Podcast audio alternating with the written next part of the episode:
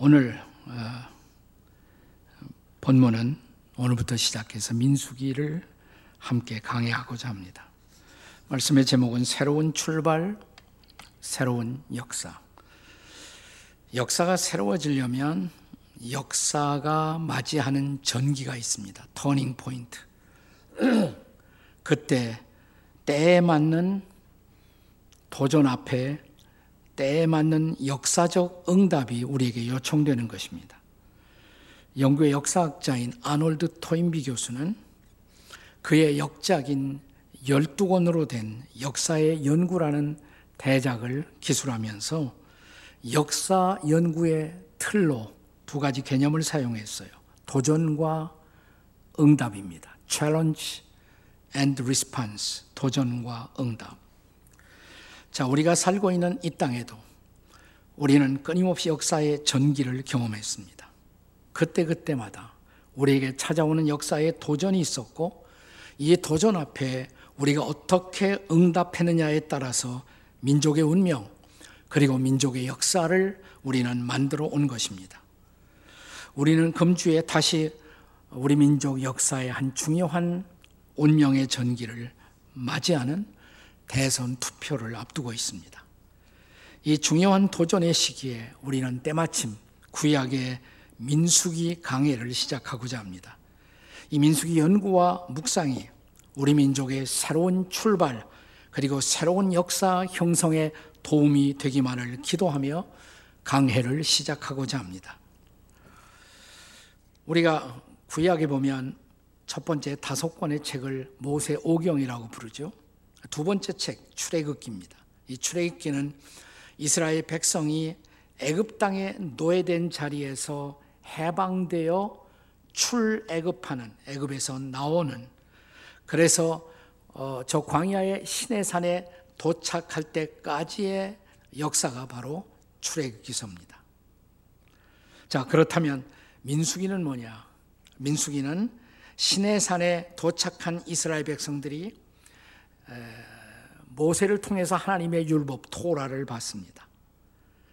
그리고 그들은 하나님의 계시를 따라 회막을 장막을 치고 사는 것을 경험합니다. 그들이 이 신의 광야에 머문 시간은 한 1년쯤이라고 아, 생각이 돼요. 애굽 땅을 나와 자, 이 신의 광야에 신의 산에 도착할 때까지의 거리는 아마 약 두 달간의 시간이 소요됐을 것으로 생각합니다. 그리고 한 1년 동안 신의 산 주변에 머물면서 그들은 새로운 출발을 준비합니다. 그들이 신의 산을 떠났을 때 그들은 오늘날 우리가 소위 어, 요르단 국가라고 말하는 요르단 땅을 거쳐서 모압 광야, 이제 가나안 이스라엘 땅이 내다 보이는 모압 광야까지의 여정을 걸어가는데 그 기간이 39년이에요. 39년. 그래서 애굽을 떠나 두 달 만에 시내산에 오고 1년을 머물고 그리고 39년을 광야 생활을 통해서 그들을 마침내 가나안 땅에 입성하게 되는 것입니다. 그러니까 사실 애굽 땅에서 떠나는 것 쉽지 않았죠. 그러나 떠남이 해방이었습니다. 새로운 삶의 출발이었습니다. 하지만 이때부터 그들은 더 긴 시간 소위 광야 생활을 경험하며 하나님의 백성다운 백성으로 훈련받는 경험을 해요. 자, 이스라엘 백성들의 애굽 땅으로부터 해방이 구원의 사건이라면 이 광야 생활은 구원받은 후에 우리의 신앙생활 전체를 보여주는 사건이라고 할 수가 있어요. 우리가 아, 예수 믿고 구원받는 것도 쉬운 일은 아니지만, 그러나 이 중요한 결단이 있은 다음에 더 긴 시간, 우리가 크리스찬이 되고 나서 크리스찬다운 크리스찬이 되는 일에 더 긴 시간이 소모가 되잖아요. 그것이 바로 우리의 광야 생활이라고 할 수가 있습니다. 성경학자들은 이스라엘 백성들이 신의 산에서 하나님과 모세를 통해 약속을 맺습니다. 계약을 맺어요. 그것을 결혼 사건에 비유합니다. 자, 그리고 결혼한 다음에 그들은 이제 광야 생활을 통해서 하나님의 신부, 예수 그리스도의 신부로서 하나님의 백성다운 백성, 하나님이 기대하는 사람이 되어가는 훈련의 과정을 거쳐가는 것입니다. 그것이 바로 민숙이에요. 사실 민숙이라는 책의 본래 이름, 히브리 말로 본래 이름은 뭐냐면 광야에서 이게 본래 히브리 말로 사용하는 민수기서의 제목입니다. 히브리 말로 베 미드바르 한번 따라서 해보세요. 베 미드바르 광야에서 이게 본로 민수기설화의 본래의 제목인 것입니다. 네, 구약은 본래 히브리어로 기록되었지만 예수님 당시에 더 많은 사람들이 읽기 위해서 그 당시에 세계적 언어였던 히라보로 헬라어로 다시 번역이 됩니다. 그 번역된 성경을 70인역이라고 그래요. 70인역으로 번역할 때 이 민수기서의 제목을 아리트모이 그랬습니다. 그리고 이것이 라틴어와 영어로 번역되는 과정에서 뭐라고 번역하냐면 numbers 숫자 숫자 왜 숫자라고 그랬을까? 우리가 그들이 이제 신의 산을 떠나 광야 생활을 출발하면서 인구 조사를 합니다. 인구 조사. 그 이유는 조금 이따 더 말씀을 드리고요. 그리고 광야 생활을 마무리 짓고 가나안 땅에 들어가기 전에 한 번 더 인구 조사를 해요. 민수기 1장에 인구 조사가 나오고 민수기 거의 여정의 마지막에 한 번 더 인구 조사가 있습니다. 그래서 민수기 백성들의 숫자를 세었다라고 부르는 것입니다. 그렇다면 자연히 민수기서는 인구 조사로 민수기의 역사의 문이 열리는 것입니다. 1절과 2절을 함께 읽겠습니다. 민수기 1절, 2절, 1장 1절, 2절 다 같이 시작. 이스라엘 자손이 애굽 땅에서 나온 후 둘째 해 둘째 달 첫째 날에 여호와께서 신의 광야 회막에서 모세에게 말씀하여 이르시되 너희는 이스라엘 자손의 모든 회중 각 남자의 수를 그들의 종족과 조상의 가문에 따라 그 명수대로 계수할지니. 네. 자, 그 계수한 때가 언제냐? 애굽 땅에서 나온 후 둘째 해 그랬죠. 두 번째 해 둘째 달. 그러니까 1년 2개월이 경과되었다 이 말입니다. 1년 2개월. 네. 그때 어, 백성들의 숫자를 계수하고 광야로 다시 출발하는 것입니다. 왜 인구 조사가 필요했을까요? 제가 사실 그동안 목회를 하면서도 이 민수기서 강의를 안 했어요. 미루어 두었습니다. 그 이유가 뭐냐? 저는 학교 다니면서 제일 지긋지긋하게 싫어하는 것이 수학이었습니다. 숫자 계산하는 거거든요. 그래서 미루어 두었어요. 이 숫자 때문에 내 인생에 고난을 많이 겪었습니다. 그러나 이것을 통과하지 않고는 제가 성경 강의를 마칠 수 없기 때문에 예, 적절한 때를 기도하다가 하나님이 이 때를 주셨습니다. 자, 인구조사가 그렇다면 필요했던 이유, 왜였을까요? 그 첫째는 공동체의 안보를 책임지게 하기 위해서입니다. 이스라엘 공동체의 안보를 책임지기 위해서는 정확하게 숫자를 계수할 필요가 있었어요. 누구의 숫자? 사실 백성 전체도 세었지만 센 가장 중요한 이유는 그 중에서 군대로 나갈 사람들을 징집하기 위해서예요. 대체로 고대나 현대에서 언제나 아, 인구 조사를 할 때는 두 가지 목적이 있습니다. 하나는 세금 징수를 위해서. 그렇죠? 세금을 부과하기 위해서는 머릿수를 정확하게 세워야 하기 때문에.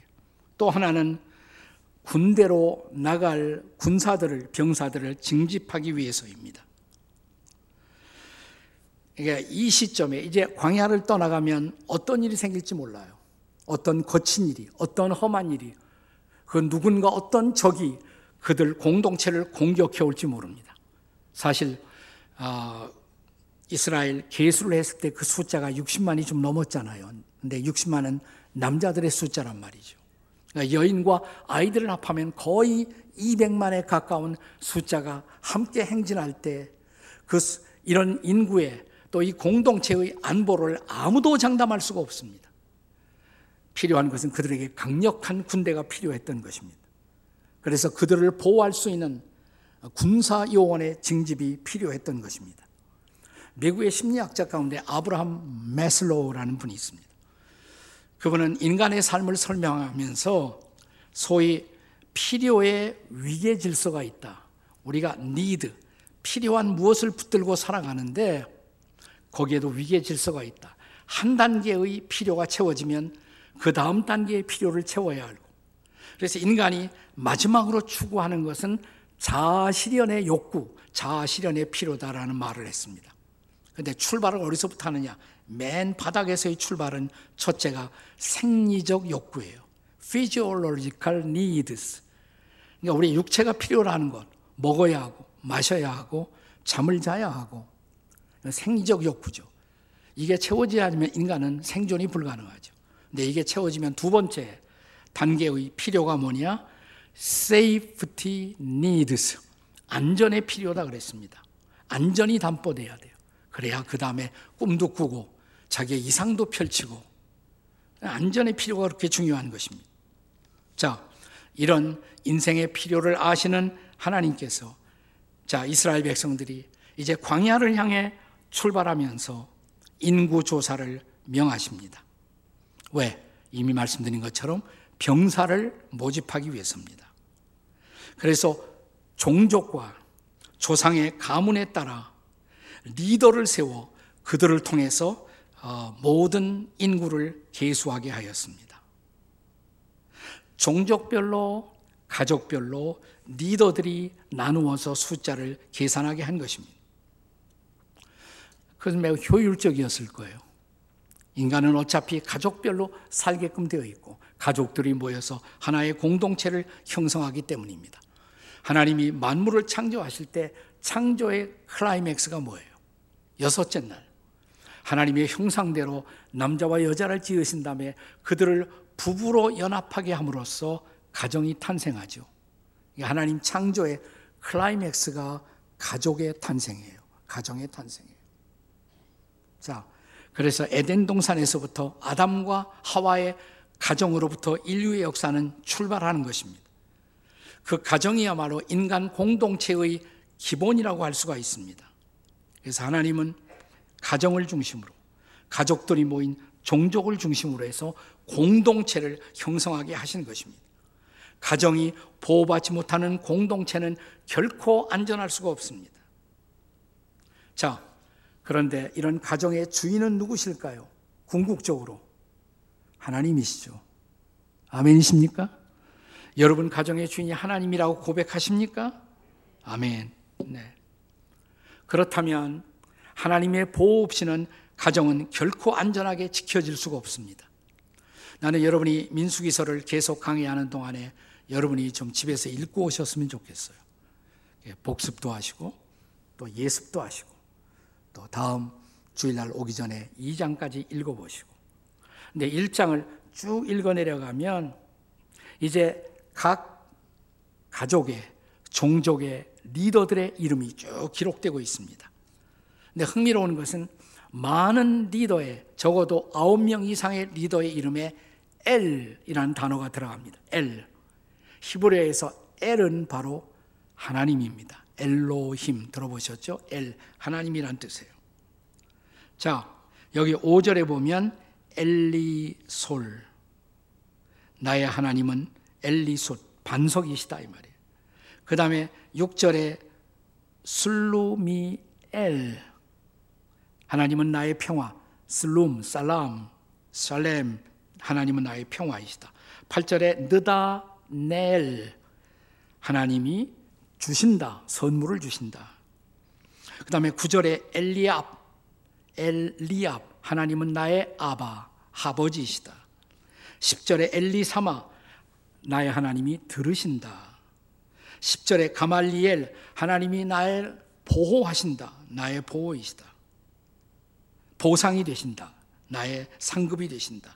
13절에는 바기엘, 하나님은 나의 행운이시다.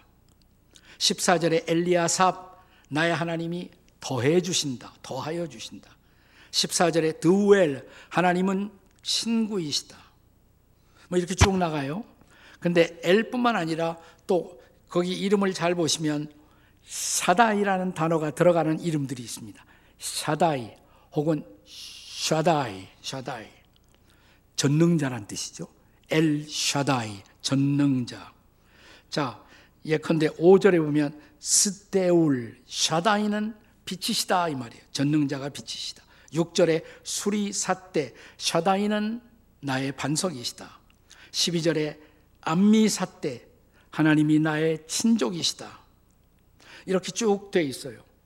그러니까 리더들의 이름이 시사하는 것, 히브리 사람들의 신앙 고백이에요. 그 고백은 뭐냐면 궁극적으로 하나님이 나의 삶의 안전이라는 것이에요. 하나님의 도우심 없이 결코 공동체는 안전할 수 없다는 것입니다. 저는 우리 민족에 대한 기막힌 섭리가 있다면 우리나라 애국가에 하나님이 보호하사가 들어갔다는 거예요. 그런데 이거 바꾸자는 인간들이 있어요. 나는 결코 우리나라 애국가가 바꾸어지지 않기를 기도합니다. 하나님이 보호하사 얼마나 놀라운 고백이에요. 우리는 일제 치하에서도 어려울 때에도 예국가를 부르면서 우리도 모르게 하나님의 보호를, 하나님의 인도를 구해온 민족이었습니다. 나는 이렇게 하나님의 인도가, 하나님의 개입이, 하나님의 보호가 우리 역사 가운데 계속될 수 있기를 주의 이름으로 간구합니다. 아멘. 자, 인구 조사를 실시한 이유 두 번째는 지킬 만한 자들을 병사 삼기 위해서입니다. 군대로 삼기 위해서. 자, 본문의 3절과 4절을 같이 읽겠습니다. 다 같이 읽습니다. 시작.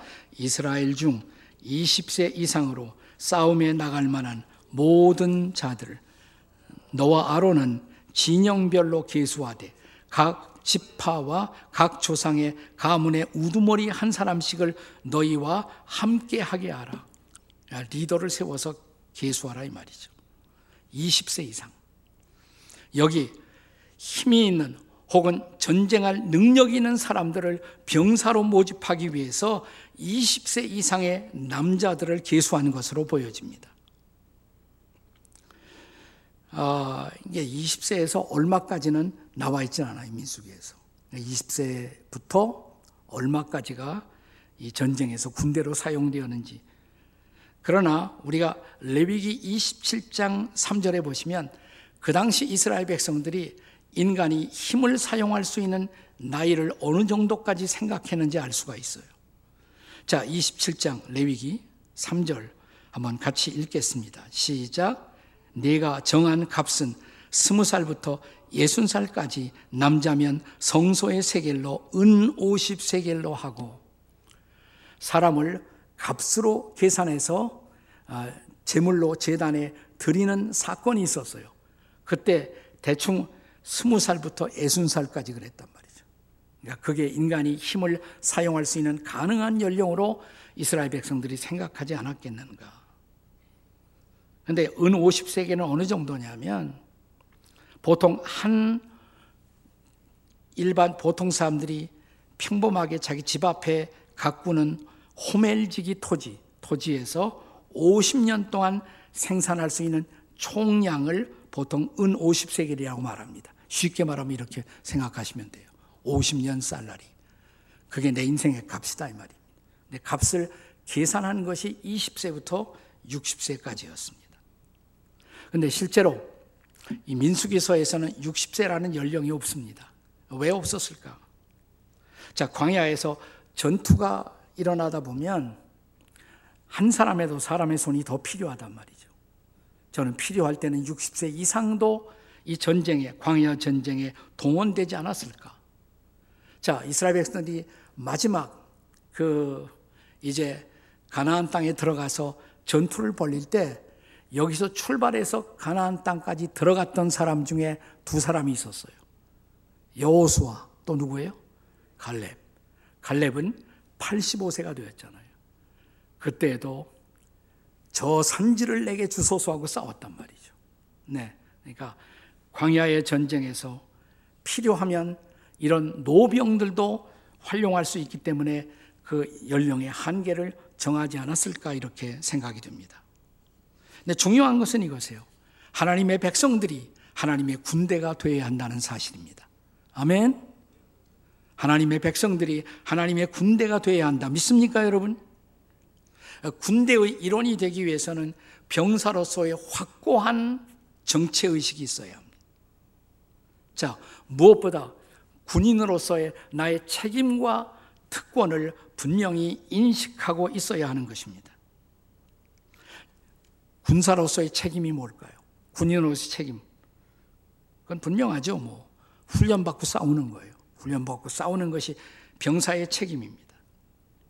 만약 병사가 훈련을 기피한다면 그는 병사의 자격이 없는 사람일 수밖에 없습니다.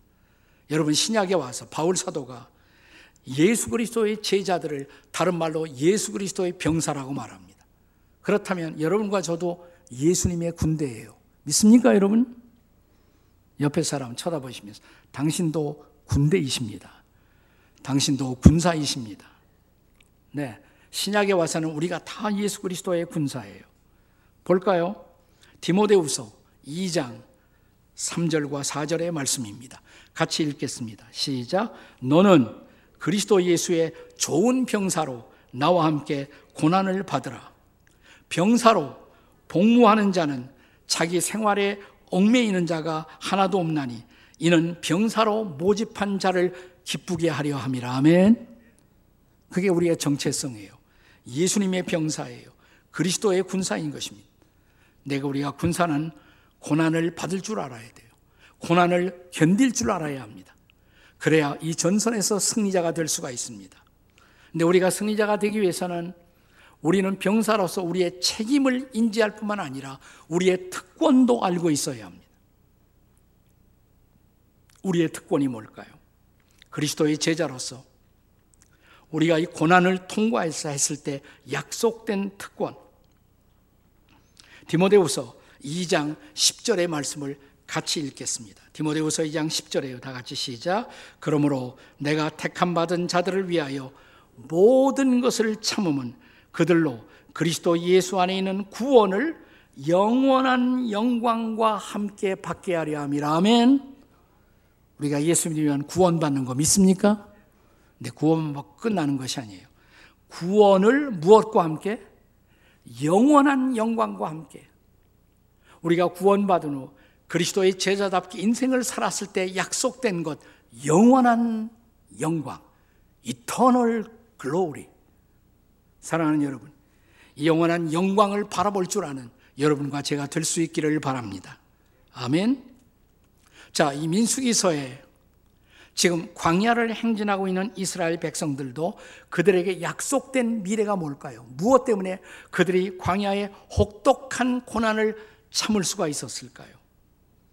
약속된 미래가 있었어요. 그건 뭐냐? 가나안 땅에 들어간다. 들어가면 그 땅이 기업으로 분배된다는 약속이 있었어요. 그 기업을 그들은 바라보며 광야의 찬바람을 견딜 수가 있었던 것입니다. 여러분 로마서 8장 17절과 18절에 보면 바울 사도가 그리스도인들의 기업 우리의 약속된 상속의 기업에 대해서 말하지 않습니까? 로마서 8장 17절 18절 말씀입니다. 같이 읽겠습니다. 시작. 자녀이면 또한 상속자 곧 하나님의 상속자요 그리스도와 함께한 상속자니 우리가 그와 함께 영광을 받기 위하여 고난도 함께 받아야 할 것이라. 18절 생각컨대 현재의 고난은 장차 우리에게 나타날 영광과 비교할 수가 없도다. 아멘. 그 영광이 없다면 괜히 왜 고생하겠어요? 우리 선배들의 순교의 피를 흘린 거, 다 헛된 것이죠. 그 영광의 미래가 없다면. 자, 이것이 우리가 하나님의 군대로 징집되었을 때, 그리고 그 군사 중에 한 사람으로 우리가 계수되었을 때 우리가 기뻐해야 할 이유인 것입니다. 그러므로 여러분이 민수기 1장을 읽어 내려가면서 우리를 여러분과 저를 하나님의 군대로 부르시고 병사로 징집하시면서 우리를 카운트하실 때 이게 일일이 이름을 부르며 지파의 이름을 기록했던 것처럼 우리 한 사람 한 사람이 이름을 부르며 너는 나의 군사야 이름 부르실 때 사랑하는 여러분 징집의 나팔 소리가 울릴 때 기쁨으로 자원하는 저와 여러분이 되시기를 주의 이름으로 축원합니다. 아멘. 그렇습니다. 하나님의 병사로 주의 군대로 부르신 주님 앞에서 기뻐하시겠습니까? 아멘이 자꾸 적어집니다. 자, 그러면 주께서 기쁨으로 우리를 부르셨다면 훈련소에 가서 기꺼이 고난의 훈련을 감수하시겠습니까? 뭐 이미 받고 있어요. 우리의 세상살이 이게 광야살이에요. 여기서부터 우리가 온갖 고난을 견디는 것, 그 가운데서 하나님의 백성다운 백성으로 그리스도인다운 그리스도인으로 우리가 빚어지고 있는 것, 이것이 광야의 훈련이에요. 이 훈련을 통해서 마침내 우리는 영원한 영광을 바라보고 그 하나님의 나라를 이 땅에 오게 하는 일에 쓰임받는 주의 백성이 된 것을 믿으시기 바랍니다. 왜 인구 조사가 필요했을까? 세 번째로 하나님 섬김을 우선으로 하기 위해서입니다. 하나님 섬김을 우선으로 하기 위해서. 우리가 민수기 1장을 이렇게 쭉 읽어 내려가다 보면 1장 47절 이하 54절에서 흥미로운 사실에 직면하게 됩니다. 뭐냐면 인구조사에 예외가 있었다는 것입니다. 47절을 보겠어요. 47절 함께 같이 읽겠습니다. 시작. 그러나 레위인은 그들의 조상의 지파대로 계수에 들지 아니하였으니. 그러니까 이 카운트에서 빠진 사람들이 있었어요. 누구? 레위 지파. 그것은 다음 절에 의하면 하나님의 명령이었기 때문입니다. 다시 이어지는 49절을 보세요. 49절. 함께 읽겠습니다. 시작. 너는 레위 지파만은 계수하지 말며 그들을 이스라엘 자손의 계수 중에 넣지 말라. 아, 왜요? 왜 도대체 그들 레위 지파만은 예외로 했을까요? 자, 그들에게 주어진 별도의 책무가 있었기 때문입니다. 50절 같이 읽습니다. 시작. 그들에게 증거의 성막과 그 모든 기구와 모든 부속품을 관리하게 하라. 그들은 그 성막과 그 모든 기구를 운반하며 거기서 봉사하며 성막 주위에 진을 칠지며 우리가 민수기서를 계속 함께 묵상해 나가면서 제가 다시 계속 강조하고 반복해서 설명하겠습니다만은 이 성막이 하나님을 만나는 곳이에요. 다른 말로 회막이라고 합니다. 회막. 하나님을 만나는 텐트 미팅, 미팅의 장소다. 거기서 하나님을 예배합니다. 하나님께 기도합니다. 하나님께 찬양을 드립니다. 그 일에 전념할 수 있도록 다시 말하면 성막 봉사에 전념할 한 지파를 따로 구별하는 것입니다. 그들이 레위 지파예요. 요즘 말로 말하면 풀타임으로 성막 봉사를 그들에게 위탁하신 것입니다. 사랑하는 여러분, 광야의 여정 가운데서도 심지어 광야에서 전투가 일어나도 이스라엘 백성들이 중단하지 말고 포기하지 말아야 할 일, 그것은 하나님의 임재를 자각하는 일입니다. 하나님이 여기에 계시다. 그리고 그 하나님을 예배하는 일이었던 것입니다.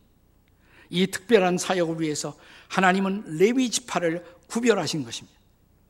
하나님을 찬양하고 하나님께 제사하고 하나님의 음성에 귀를 기울이고 기도로 응답하는 일을 하기 위해서 이러한 예배의 우선순위를 지키기 위해서 다른 모든 일상의 의무나 전투의 의무에서 레위 지파를 예외로 했던 것입니다.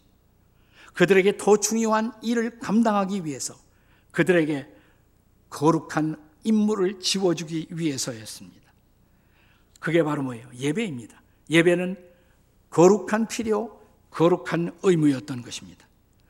아무리 광야 생활을 해도 잊지 말아야 할 것, 그것은 하나님을 바라보고 하나님을 자각하고 하나님을 찬양하고 높이고 예배하는 일이었어요. 이 예배의 우선순위, priority가 허물어지면 이스라엘 백성들은 더 이상 하나님의 백성이 아니에요. 그들은 더 이상 축복의 대상이 아니에요. 그들은 하나님의 심판과 저주를 피할 수가 없었습니다. 그래서 이 일을 감당하도록 레위 지파를 구별하신 것입니다. 자, 53절의 말씀을 잘 주의해서 읽어보세요. 53절. 함께 같이 읽겠습니다. 시작. 레위인은 증거의 성막 사방에 진을 쳐서 이스라엘 자손의 회중에 진노가 임하지 않게 할 것이라. 레위인은 증거의 성막에 대한 책임을 지킬 진이라 하셨습니다. 거룩한 책임, 성막을 섬기는 일이었어요. 지금으로 말하자면 우리가 예배당을 섬기는 일, 그래서 우리의 예배를 관리하는 일, 우리가 계속 하나님의 백성들을 바라볼 수 있도록 이 특별한 일을 전담하기 위해서 레위인을 하나님은 구별하신 것입니다. 여기서 우리 하나님의 마음을, 하나님의 뜻을 여러분과 저는 읽을 수 있어야 합니다. 우리가 인생을 살아가며 인생의 광야에서 우리의 가장 중요한 우선순위, 그건 예배예요, 예배. 지나간 2년간 우리가 제대로 예배하지 못했죠. 팬데믹 19 코로나의 위기 속에서 물론 우리가 대체로 온라인 예배를 드리고 집에서 예배하는 시간을 가졌습니다만은 저는 그게 꼭 나쁜 것은 아니라고 생각했어요. 예배를 안 드리는 것보다는 훨씬 낫죠. 또 우리 그리스도인들 때문에 전염병이 퍼진다는 그런 오명을 우리가 쓰지 않기 위해서도 이웃들을 사랑하는 우리의 의무를 다하기 위해서도 온라인 예배는 잠시 동안 필요했던 것으로 저는 받아들입니다. 그러나 이렇게 계속 갈 수는 없는 거예요. 이렇게 계속 갈 수는 없습니다. 공공의 예배. 이것은 구약에서부터 신약까지 성경이 계속해서 강조하고 있는 우리의 의무인 것입니다. 조금씩 집에서 해보니까 그 편한 것도 있거든요. 네. 그래서 오늘 이 자리에 못 오신 나온 분들도 있잖아요. 그래서 자리도 아직도 많이 비어 있잖아요. 서서히 이런 생활에 익숙해져서 우리가 공적 예배의 중요성을 망각한다면 하나님 기뻐하실까요? 예배의 우선순위 이것을 잊어버린다면 우리는 그리스도인들의 삶, 백성다운 그리스도인다운 삶의 질서가 무너질 수밖에 없다는 것입니다. 사랑하는 여러분, 이제 우리는 다시 우선순위를 회복할 때가 되었습니다.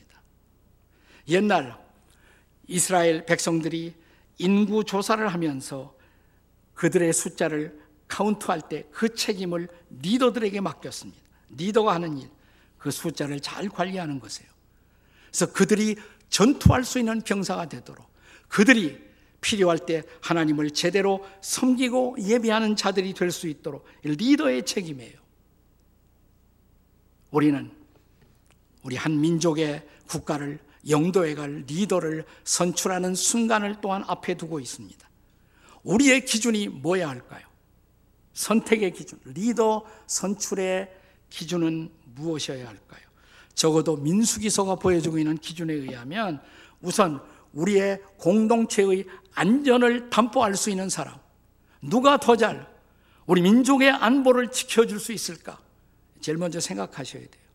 그것은 우리의 생존과 직결되어 있기 때문입니다. 그리고 누가 하나님을 섬기는 우리의 예배의 자유를 담보해 줄 수가 있을까? 누구도 침범할 수 없는 종교의 자유, 예배의 자유, 이 자유를 담보하면서 우리의 예배가 손상되지 않고 하나님을 섬길 수 있는 리더가 누구일까? 그리스도인이라면 여러분 그거 생각하셔야 합니다. 기도하셔야 합니다. 그리고 가서 찍으셔야 돼요. 누구를 찍으시라고 저는 말씀드릴 수가 없습니다.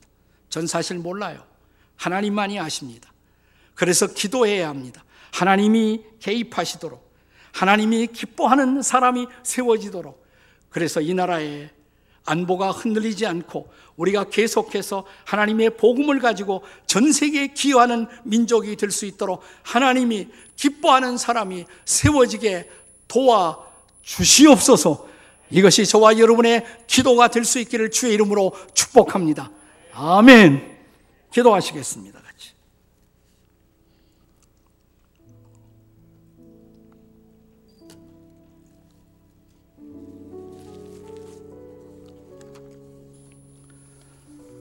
우리 민족이 예수님의 복음을 받아들인 세월 한 130년밖에 되지 않았습니다. 복음을 받아들이고 나서 우리는 많은 하나님의 간섭을 경험했습니다. 하나님이 이 민족을 지키는 뚜렷한 징조들을 보아왔어요. 이 민족을 해방시켜 주시고 이스라엘이 해방되었던 것처럼 우리도 해방을 경험하고 전쟁 중에 유엔을 통해서 이 나라가 지켜지게 하시고 지금 여러 나라가 지금 우크라이나를 돕고 있지만 유엔은 파송되지 못하고 있잖아요. 이 나라에 유엔의 국가들이 와서 이 나라를 위해서 싸웠다는 것은 기적입니다. 그것은 놀라운 기적.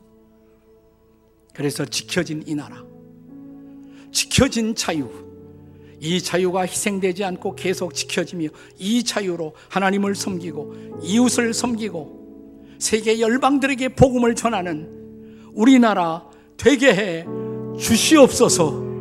우리 주여 부르짖고 함께 통성으로 기도하시겠습니다. 주여 우리가 기도합니다. 우리 민족을 불쌍히 여기시고 우리 민족을 긍휼히 여기시고 이번 대선의 선거에 주님 개입하시고 간섭하셔서 우리 민족을 세워 주시옵소서. 새롭게 해 주시옵소서.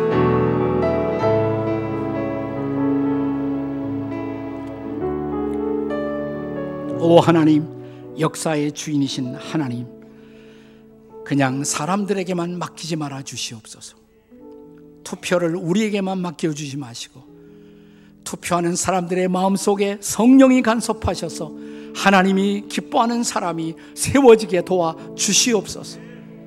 그래서 이 나라가 굳건히 지켜지며 신앙의 참된 자유를 가지고 하나님을 섬기고 이웃을 섬기고 열방을 섬기며 복음을 전하는 민족이 되게 해 주시옵소서. 우리 주 예수님의 존귀하신 이름으로 기도하옵나이다. 아멘.